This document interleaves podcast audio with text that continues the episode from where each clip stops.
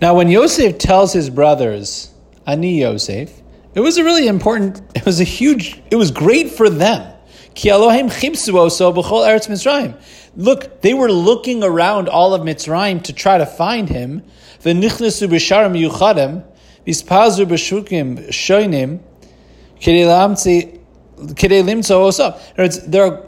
part of what they're going down to Mitzrayim. They wanted to get food, but they're also like, let's see if Yosef's around. Let's see if we could find him. And they did all these different tactics to try to split up so that wouldn't be noticeable. They did what they could to try to find uh, Yosef in the in Mitzrayim. Excuse me, ben Mitzrayim. They thought maybe he was completely gone, maybe he was dead, or maybe he had become so assimilated in the Egyptian culture. Also, they were so broken by the fact that their father was so broken. It pained them that their father was in pain all those years. And then, all of a sudden, they just see, oh my God, he's alive, and not only that, he's the head. He's the head of Egypt. Moshe Mitzrayim, Umishna Lamelech Paro. He's number two in charge. Vehem Gam. Vehem Gam Nochu Mechirasam Oso Lo.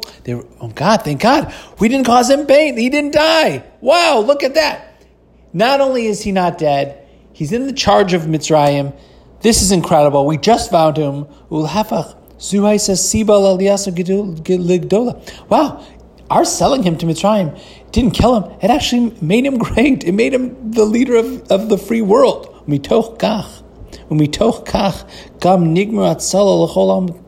Not only that, he's in a position to save the entire world. He's in the place to save the entire world. As Yosef himself said, that you selling me down to Mitzrayim, I'm here to provide sustenance. It was great. It was amazing. All these positive aspects of the fact that they found Yosef, nonetheless. Bishasha Yosef, when they when Yosef came out and said, I'm Yosef, they were rocked. They were rocked. They couldn't say a word because of the busha that they felt, because of the utter shame and horrible feeling and regret and guilt that they felt. Yosef Yosef didn't say anything harsh. He didn't say, How dare you? He said, I'm Yosef. That's all he said. Is I'm Yosef, is, is dad alive? And he and he tried to do his best to, to, to comfort them.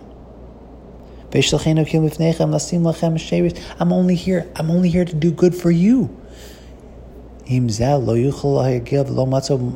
Uh, they still, with all of that, oh, they couldn't say a word because they were so shaken up by what had happened.